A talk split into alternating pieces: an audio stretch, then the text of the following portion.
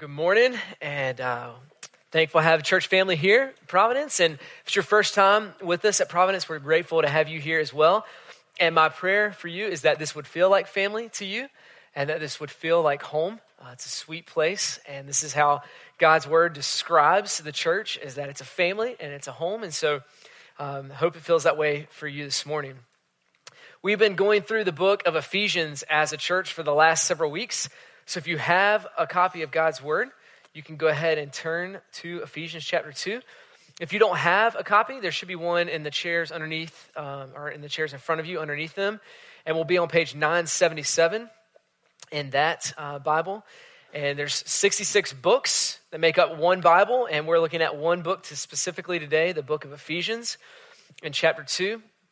And if you've missed a couple weeks or uh, you're just not familiar with the book of Ephesians, I'm going to do a quick recap for you, catch you up, because um, we're about halfway through chapter 2 now. But in chapter 1, you see this beautiful start where the author, Paul, writes and basically says, This is a whole treasure trove that you have in Christ. And he goes through this list of what we have in Jesus as Christians. A lot of amazing things, a lot of beautiful things that he mentions here. And he moves through this section of praising God for what he's given us to just thanking him and praying. Um, so he prays for us to know his immeasurable greatness and to see him more clearly at the last part of chapter one.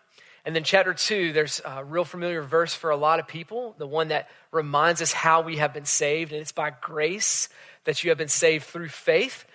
Um, that's what it says here in chapter two. It says, But God, uh, being rich in mercy, saved us with his great love and his grace. And so that's beautiful. And then here we ha- are right here in the second half of Ephesians chapter 2, uh, where we looked at last week.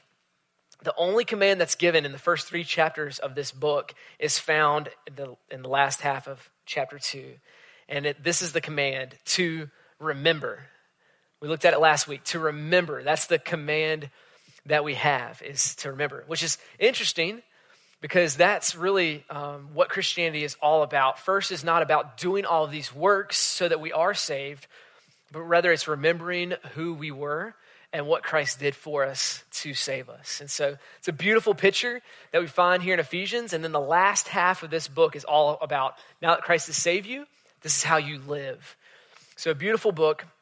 And we're going to look specifically at chapter, or, uh, chapter 2, verses 3 through 17. So let me read the Word of God before we talk about it. Verse 13. But now in Christ Jesus, you were once far off, have been brought near by the blood of Christ. For he himself is our peace, who has made us both one and has broken down in his flesh the dividing wall of hostility by abolishing the law of commandments expressed in the ordinances, that he might create in himself one new man in the place of two, so making peace, and might reconcile us both to God in one body through the cross, thereby killing the hostility. And he came and he preached peace to you who were far off, and peace to those who were near. Let's pray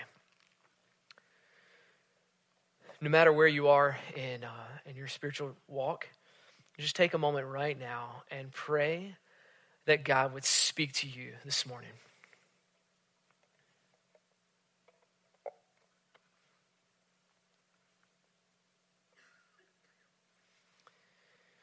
And take a moment to pray for me that I would speak God's beautiful word clearly this morning.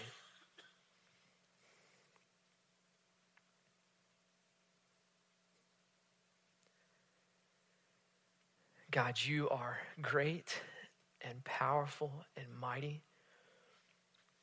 And you are also good and loving and gentle. So, Lord, today we ask that you would speak clearly and that, Lord, we would hear from you today. It's in Christ's name we ask this. Amen. All right, so today marks a big day. There are 50 days until Christmas. 50 days. And all the kids are excited, yes. And all the parents are like, I got time. It's fine. I got time, 50 days. We got plenty of time. I went down to the mall this week and they already had the Christmas decorations up at the mall down here. It's unbelievable. 50 days. We haven't even hit Thanksgiving yet. Um, but with this, like every time the holidays come around, I hope and I look forward to that time, just hoping to get a little R&R, right? A little rest, a little reprieve, just whew, let's just take a deep breath and re- relax a little bit. But the reality is, a lot of times when we go into the, the holiday time, what we find is more strife and more conflict than we even thought about. Um, this just this last year, my family and I, extended family, uh, they're having discussions about who's coming to Thanksgiving dinner. And it's like, okay, we don't want that person to come, but we want these people to come, and we want to make sure that person's there. We got to have space for that one. And we're going through this whole debate, and everybody's doing phone calls and texts about like, okay, these people, not, not these people. And there's just all this strife. And I'm like, my goodness, like, if we can't rally around deep fried turkey and mashed potatoes, like there's no hope for us. Like there's no unity we're going to have here. But the reality is, we see hostility and conflict um, in our families. But it's not just in the holidays and it's not just in families. Like we also see it when we look at the news and when we pull up um, the internet, we see conflict and hostility all around the world. Um, there's one website uh, that I looked at that literally tracks uh, conflicts all around the globe. Um, it's the Council of Foreign Relations. And they have this map, and on this map, they literally have uh, marks of all the big conflict going on in the world.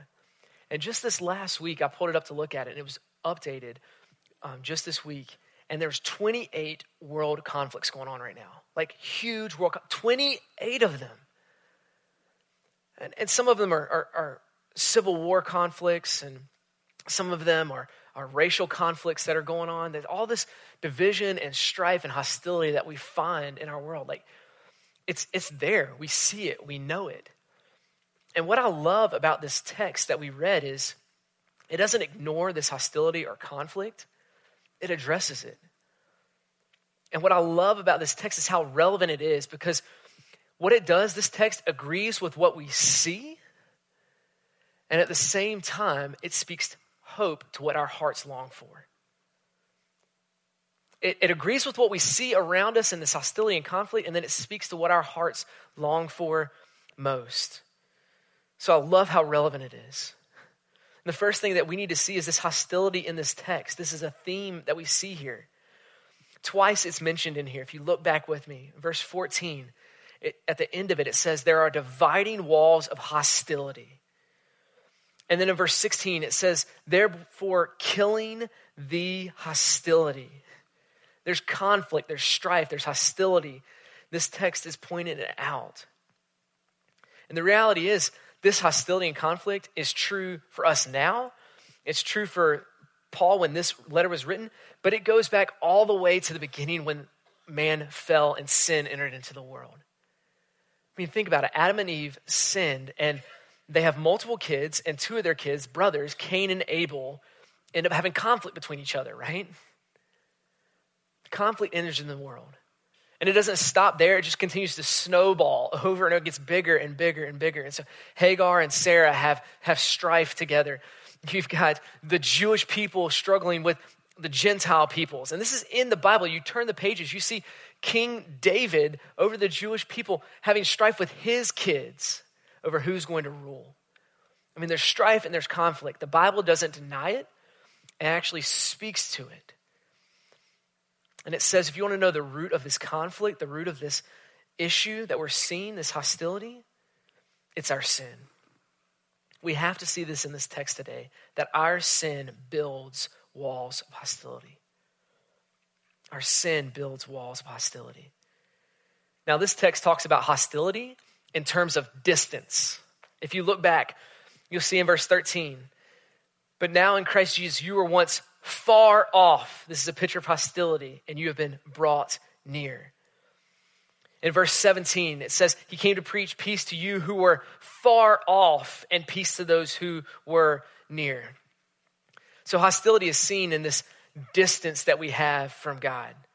Now, what is he talking about here when he says, okay, you're far from God. Well, last week we looked at it, but if you look back at verse 12, there's a description that's given. And he says, Remember that you were at one time separated from Christ. You were alienated.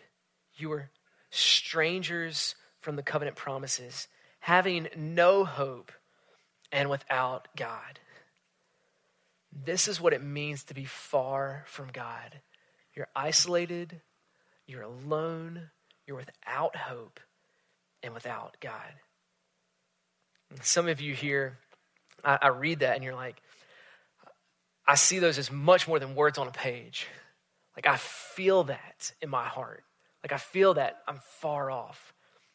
Some of you came in here and you thought, man, I look around the room and I'm like, I'm not like these joyful, Christian, bubbly people that are bouncing around. Like, that's not me. And if they knew what I did the last weekend, they certainly wouldn't want to talk to me.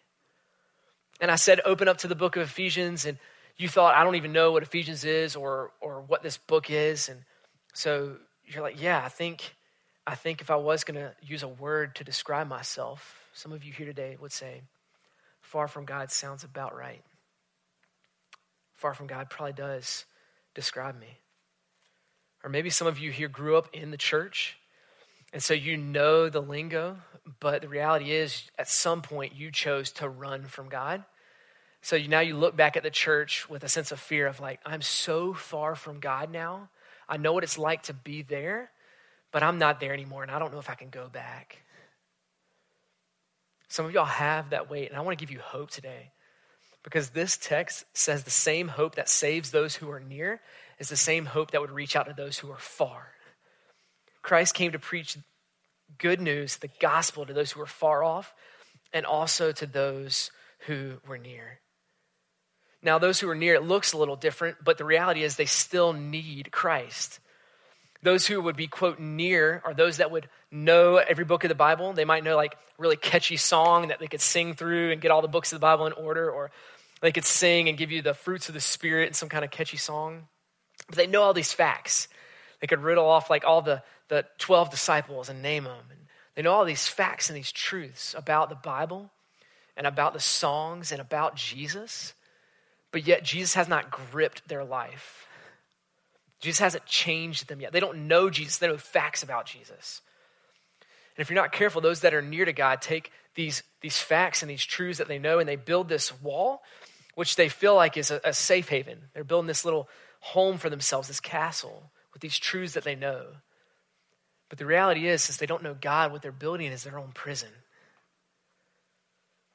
They're near because they know these truths and facts, but they're so far from God because they're trusting in their knowledge or in their works instead of in Christ Jesus. There's one American author, uh, Flannery O'Connor. She writes about one of her characters in her book and this is a man who is running from Jesus. And this is how she describes him, which is really interesting.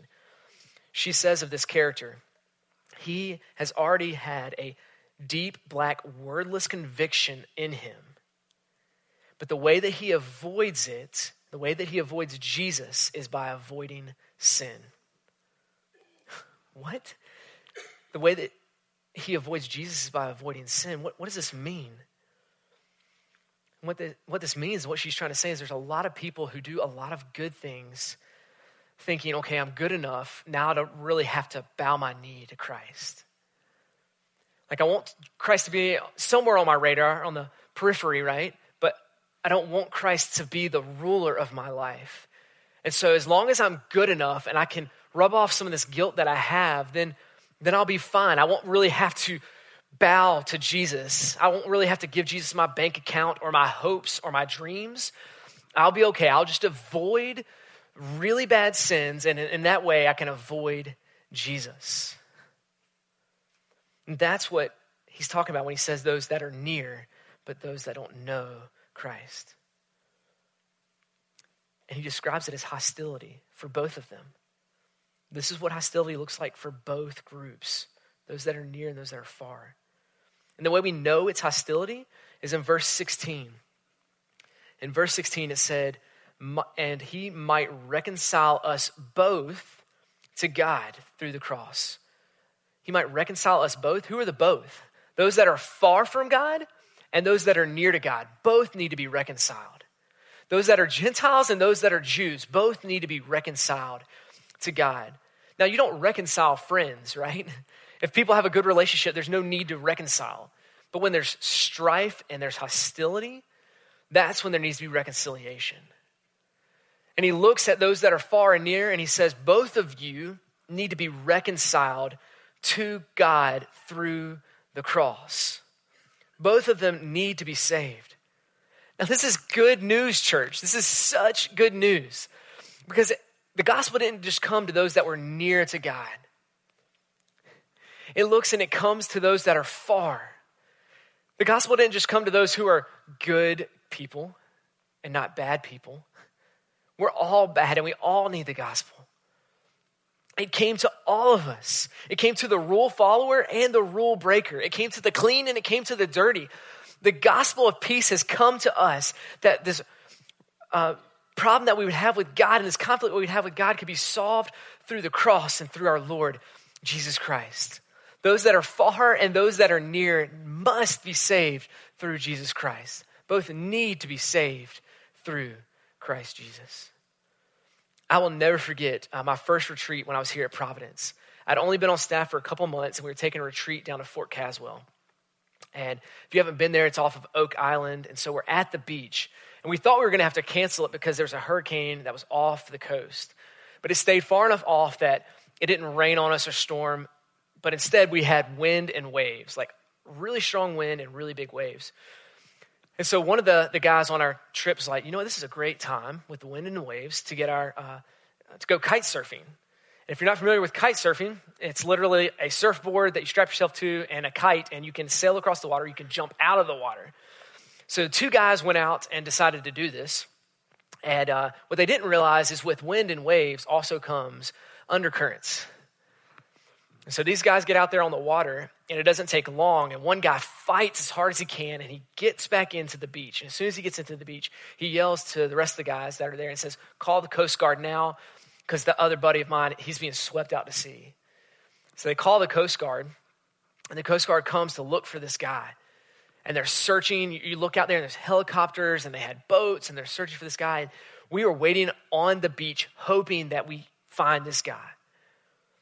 And an hour goes by, and two hours go by. And all they've found at this point is his kite and his board, and they haven't found him. And I remember in that moment thinking, man, I don't even know how we're going to start this retreat tonight when this man is, has been so, is, is swept so far out that we can't even find him.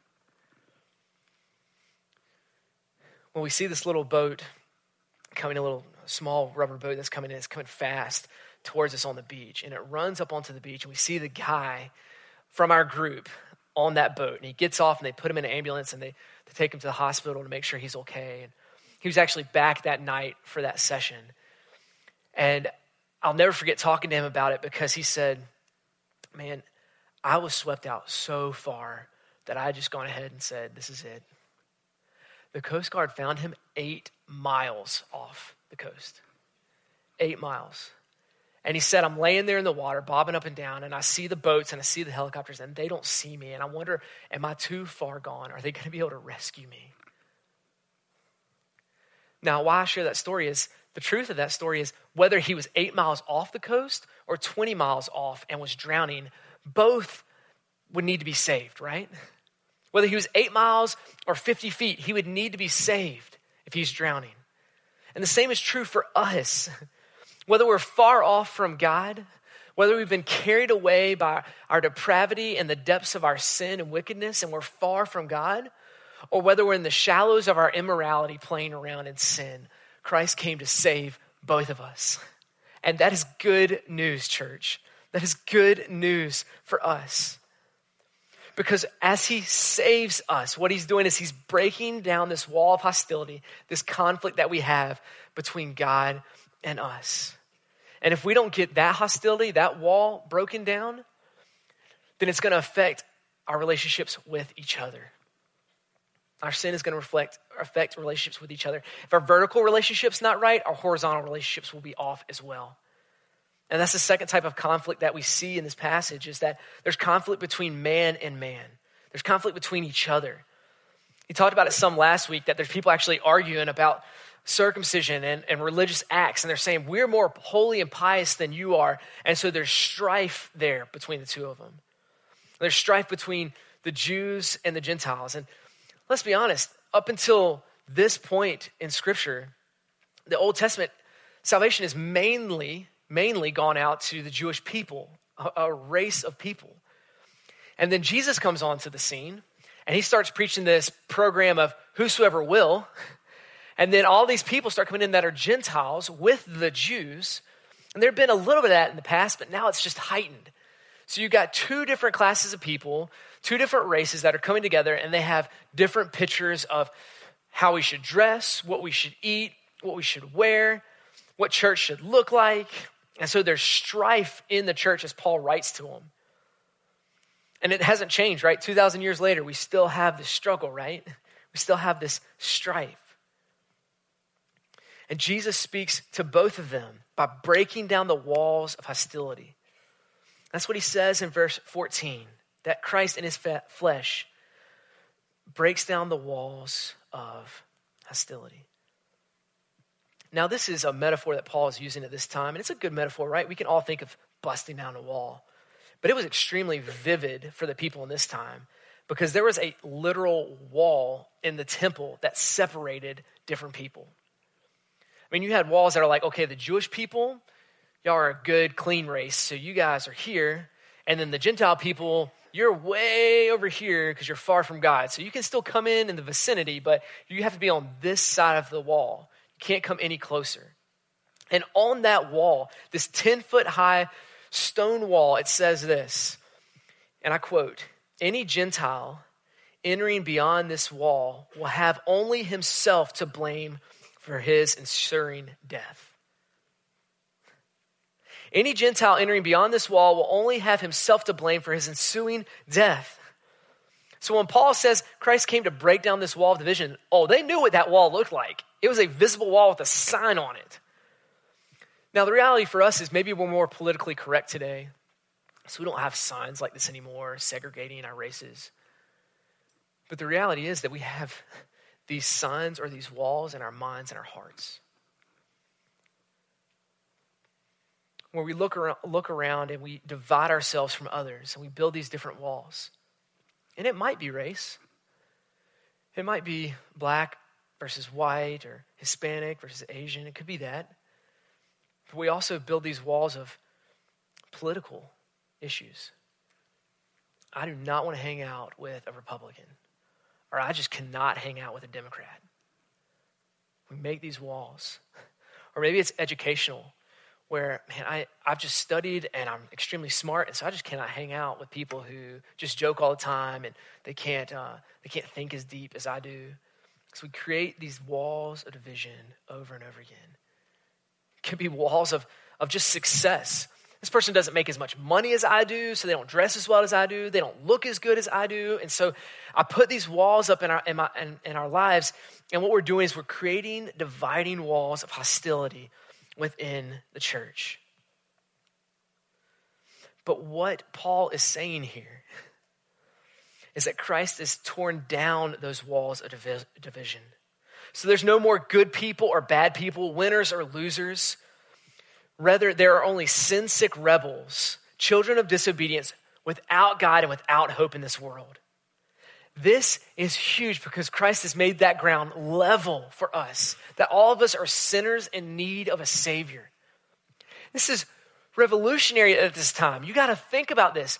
Paul says these words Christ has broken down the walls of hostility, and there's still a wall in the city with this sign no Jews or no Gentiles here. You can't come past this wall. And Paul's like, yeah, yeah, that wall that you see, this physical wall, it's gone. And what's beautiful about that is that's what God sees. In his eyes, no matter if there's still a visible wall in our society or there's walls in our minds, in front of God, they are all gone. It is all level ground because Christ came to break down these walls of division. And, church, we are called to do the same thing to break down these walls of division. There's one man I feel like reflects this best, and Dr. John M. Perkins is an amazing example of breaking down these walls of hostility, amazing example of reflecting Christ. John Perkins was a civil rights activist, and in the 60s, he was actually arrested after taking part in a protest for civil rights. And that night when he was in prison, he was beaten by racist white police officers. And this is his words. He said, In the moment where that's going on, I realized, and this is what he said I realized the absolute necessity for reconciliation. He said, I saw the depths of racism and I prayed to the Lord. I want to preach a gospel that reconciles black and white and Jews and Gentiles together in one body. And he has given his life to that. He actually co wrote a book called He is My Brother. He co wrote this book with a former KKK member. And some people are like, whoa, whoa, whoa Dr. Par- Par- um, John, John you, okay, you, you got this line right here where you're really fighting for civil rights. We, we're for that, we get that, but like you're going to write a book with a with an ex KKK member, like, whoa, we, we don't want to cross that line. And they're asking him, why are you doing this? And he says, that's because of what Christ has done for me. Christ has broken down these walls, and Christ has saved this man who used to live this way, and now together we're brothers. And that's what the book is about. We're brothers in Christ because Christ has broke down this wall of hostility between the two of us. The world should look at the church and ask why. Why do you love each other like you do? How is there a unity here that we can't find anywhere else? Just like they're asking Dr. Perkins, they should be asking us, why would you do this? And it's because we love because Christ first loved us. Christ first loved us. He shows these walls of division in his life and his ministry, and he broke them down then. Jesus' disciples, you had Matthew, a tax collector, and Simon, a zealot, hated each other. And yet Christ broke down those walls of hostility. You had Nicodemus, who was a religious man, and a Samaritan, who was a woman caught in adultery, and, and both of those walls are broken down before Christ. And what we all have in common is Jesus Christ has saved us. We are sinners in need of salvation. Now, many of us are going to hear this and read this text and agree with everything in here. We're going to say, yes, we agree. These dividing walls need to break down. Yes, we see these issues. But then we're going to walk out of here and do nothing different in our everyday lives. And the reason being is because it's difficult. Jesus knows it's difficult. It cost him his very life to break down these walls. It's difficult for us because I believe our identities are so far rooted in our political beliefs or our education or in our race that we t- tend to let these things become our idols and our everything. So when anybody talks about these things, it's, it's a huge struggle for us to separate it from ourselves. And I think that's why Paul, when he starts the book of Ephesians, as he writes to believers, he's like, I want you to know who you are. I want you to know your identity in Christ. So in chapter one, he goes through this list of what we have in Christ. And he says, This is your identity. If you're a believer, you are considered faithful in Christ. Chapter 1, verse 1. He says, In Christ, you are blessed. You're seen as holy and blameless, whether you feel that way or not. Verse 5 you are adopted into his family. You're redeemed and you are reconciled. You are rich in Christ and you are secure in Christ. This is our identity for those who are in Christ Jesus. This is who we are. This is our foundation. And the beauty of this is it never changes. We are saved by grace, and so it's not our works. So we've been given all of these things through God's grace and not our works. So even if we mess up by our works, we can't lose this. It's in Christ. This is our identity. If we're wondering who we are, this is our foundation for those who are believers.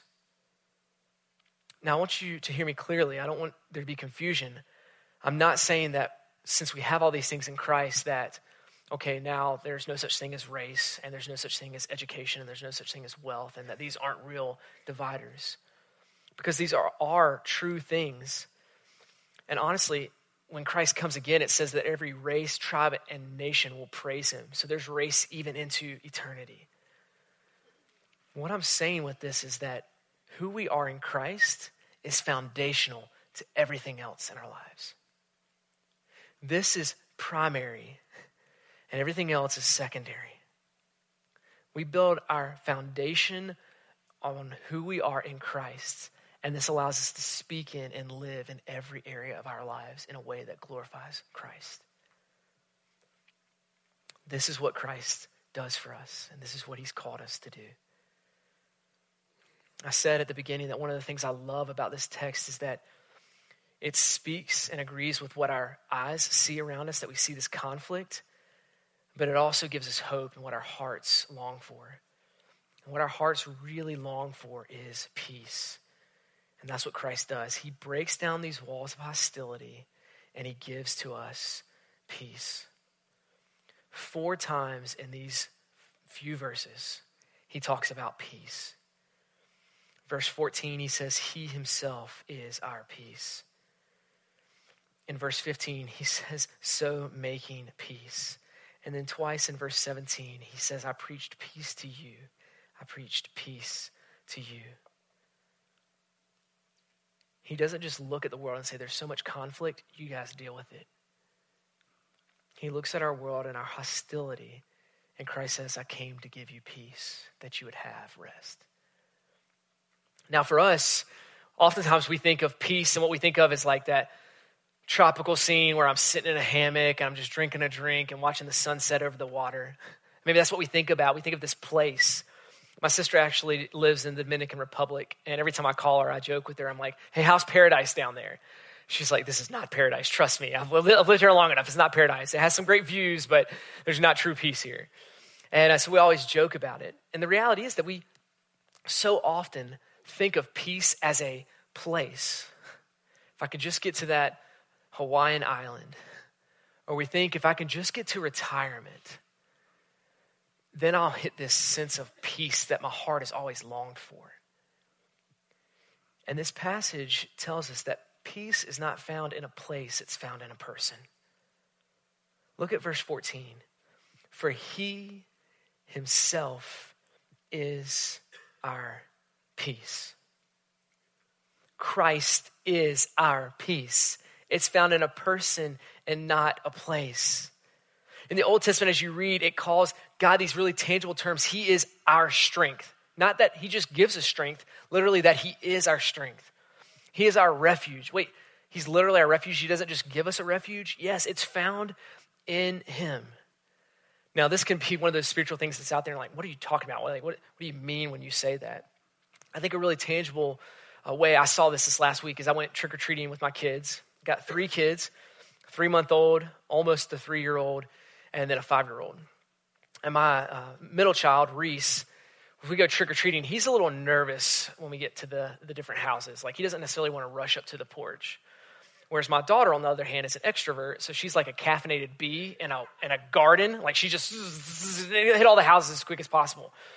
So my son is pretty smart, and he starts to think, well, if she's so excited about this, maybe I'll just give her the bag of candy and let her go up to the door and get the candy for me. So I can just kind of sit back and, and let her let her go do that. I mean, he's the plotter, right?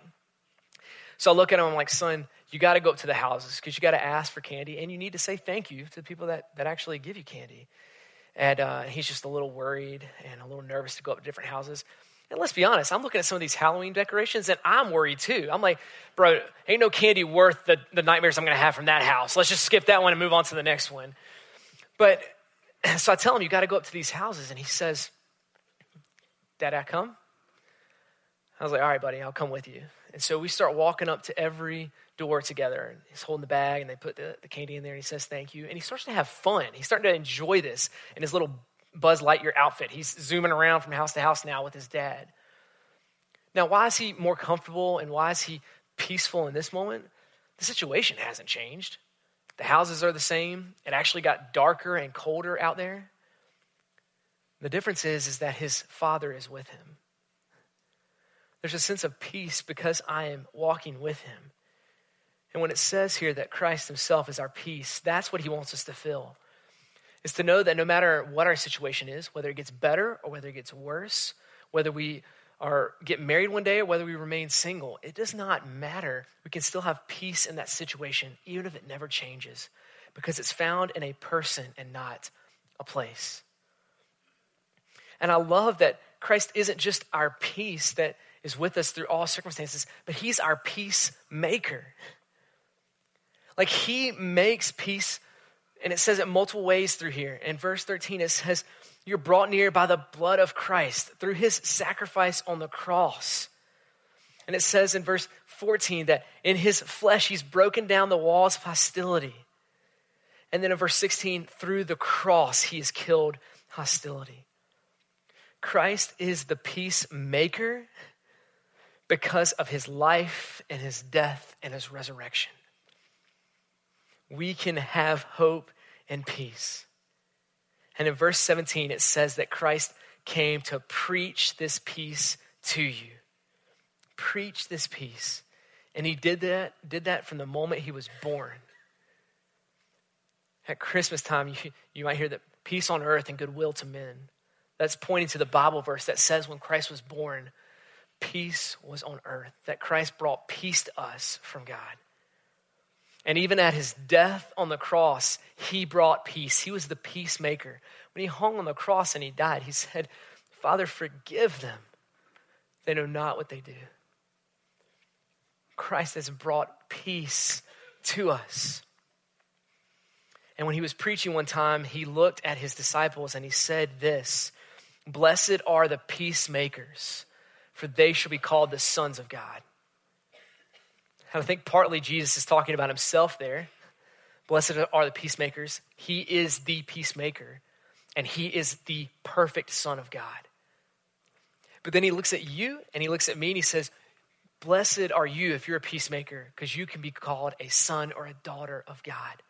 Because what we're doing when we make peace is we're reflecting our Father. Reflecting God when we make peace. So, this is something that we should strive after as the church to break down these walls of hostility and to make peace. Now, at the church, um, I'm the young adult, I oversee the young adults ministry, and so I've done a lot of premarital counseling with different people, and you see how different people react to conflict. One couple I loved, they said, the only way we can deal with conflict is we go into separate rooms and we text each other what we want to say. Because if we say it face to face, we're just going to say things we wish we could take back. So we go in there and we text to each other and then we delete it after we realize I shouldn't say that and delete it.